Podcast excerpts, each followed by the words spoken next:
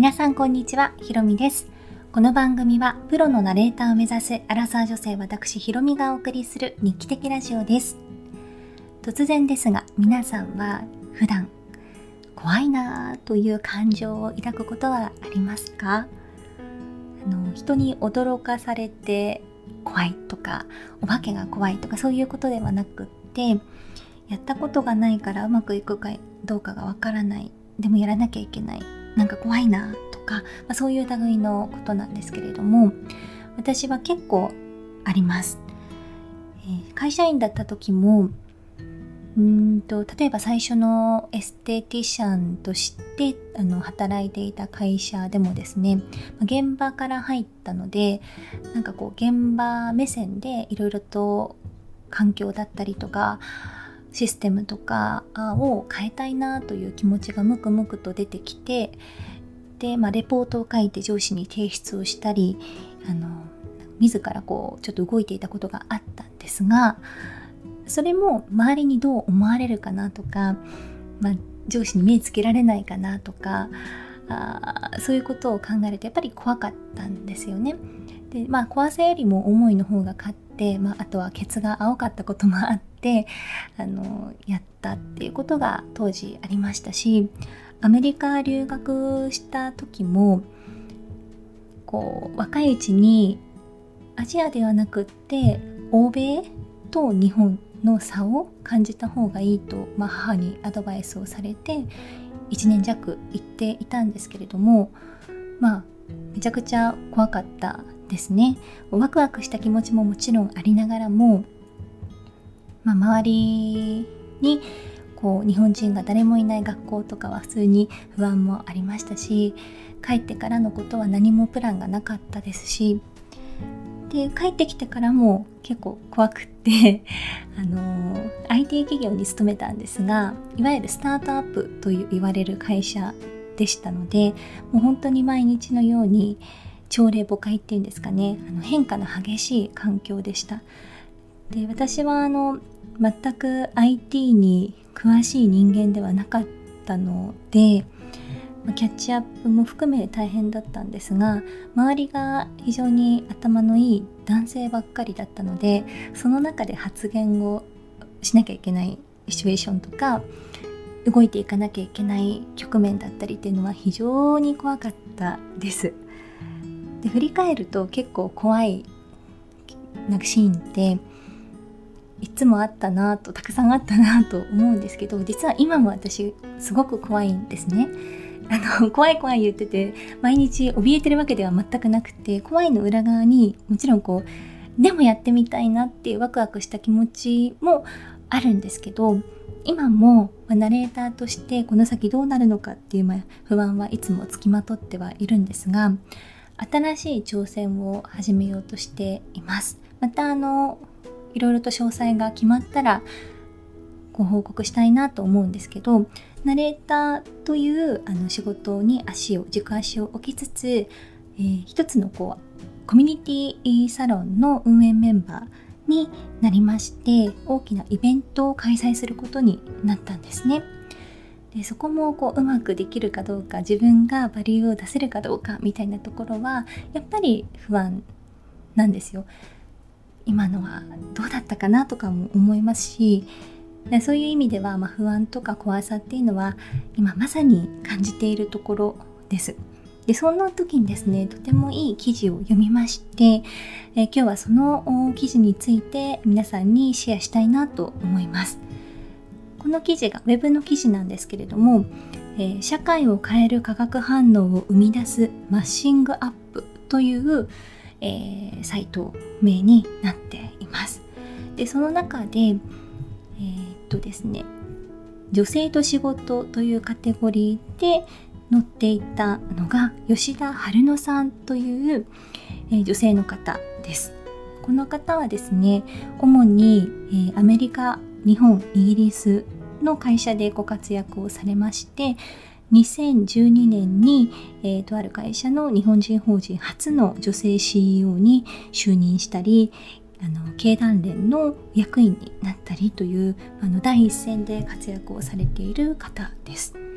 でこの方のインタビュー記事を読んだんですがその途中にですねこんな話が載っていました、えー、怖くてたまらないのは勇気を振り絞って挑んでいる証拠。日本で働きながら女性では初めて経団連の役員に選ばれました。メンバーはもうそうそうたる面々です。日経新聞に出ている人テレビのニュースに出ている人そんな人ばかりが目の前にいる。この人たちが世の中を変えていく。その一人として座っているんだと思うととても怖かったです。初めて手を挙げた時きっとその場にいる人たちは女性が何を発言するのかと耳をそば立てていたと思います。そ知らぬ顔をしているけれどその気配を強く感じました。おじけづきそうになったけれど私は世界の何十億人の女性を代表しているんだと感じました。頑張れという声が聞こえるようでした。ジェット機も抵抗する空気圧がないと飛べないでしょ私たちも同じです。抵抗がない時恐れがない時は前に進んでいないです。怖い時怖い時こそ正しいことをしている。つまり勇気と無鉄砲は紙一重だということです。無鉄砲な時は怖くないけれど勇気っていうのはリスクを覚悟でそれでも前に進む勇気。だからとても怖いものなんですよというふうに語っていらっしゃいまして。なるほどと。こういう第一線で昔もっともっと女性へのこう偏見とか差別が強かった時代に日本ではなくて世界に行かれて、えー、活躍された吉田さんがこのようにおっしゃっているんだと。あの吉田さんも怖かったんだっていうところがまず一つ私にとって勇気をもらいましたし怖いっていう感情は悪いものじゃないんだなと。これは有名なこう本「チーズはどこへ消えた」っていう本にもあるんですけれどもこう怖いっていうのは何かに挑戦している証拠だからいいことなんだというようなことがあるんですがそれと同じようなことを言われていると。で勇気と無鉄砲は紙一重っていうのもすごく納得をしましたよね。こう何も考えないで、えー、ボンボンボンボン行動するっていうのと考えた上で、え、やるっていう、まあ、考えないといけないっていうことではないんですけど怖いもの知らずとそうでないのっていうのは全然まあ違うものなのかなと思いました。で私が今こういうちょっといろいろと怖いなと思うことがプライベートも含めてあったのですごくいいタイミングで、えー、この記事を読めてよかったなというふうに思いました。で最後にですねこんな風にあの締めくくっていらっしゃるんですけれども人は誰しも思い込みやバイアスの呪縛に生きています。脳の活動を知るとまずはビリーフ信念が自分の根幹としてあります。その周囲に認知がありさらに外側に行動があります。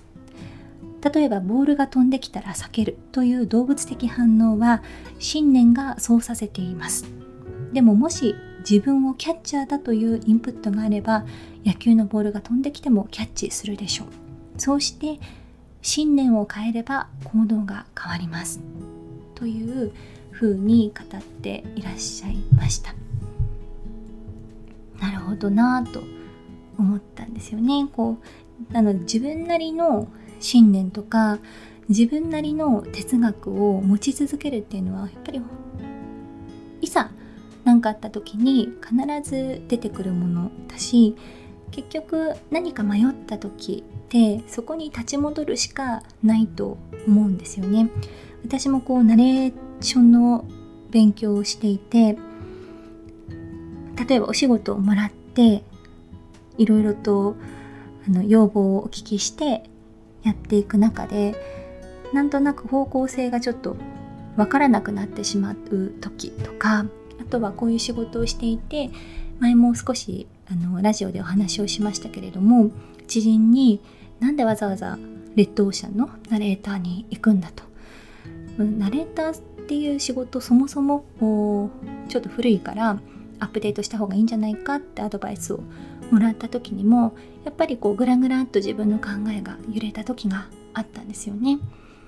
でもそういう時に一番ホッとできるのって私は行動で言うと50音の練習なんですよ。あいうえおから始まる50音ですね。これは何て言うんでしょう木で言うと根っこの部分にあたることであいうえおがちゃんとしてないと言葉なんて読めないし相手に伝える文章を届けることもできない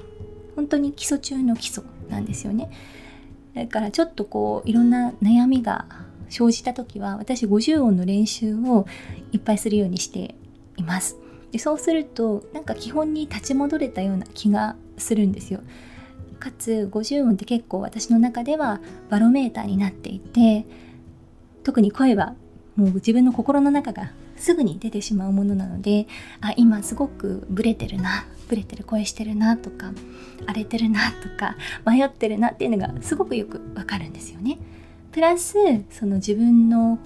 信念とか自分の哲学って何だったっけなっていうのを思い出すとスーッと軌道修正をされるような気がします。なのでこう今回こういう記事を読みまして私自身すごく吉田さんの言葉から勇気をもらいましたしもし今ですねちょっと怖いなと思っている方がいらっしゃれば是非この記事読んでいただきたいなと思います。番組の詳細欄に URL を貼っておくので気になる方は是非お読みください。皆さんは、えー、今どんな状態でしょうか？別に怖さがないから良くないとかそういうことは全くないと思うんですけどあの怖いことは全然悪いことではない。今何かに向かって挑戦していることなんだっていうことをこの記事からあの思って背中を押されました。というような話を今日はさせていただきました。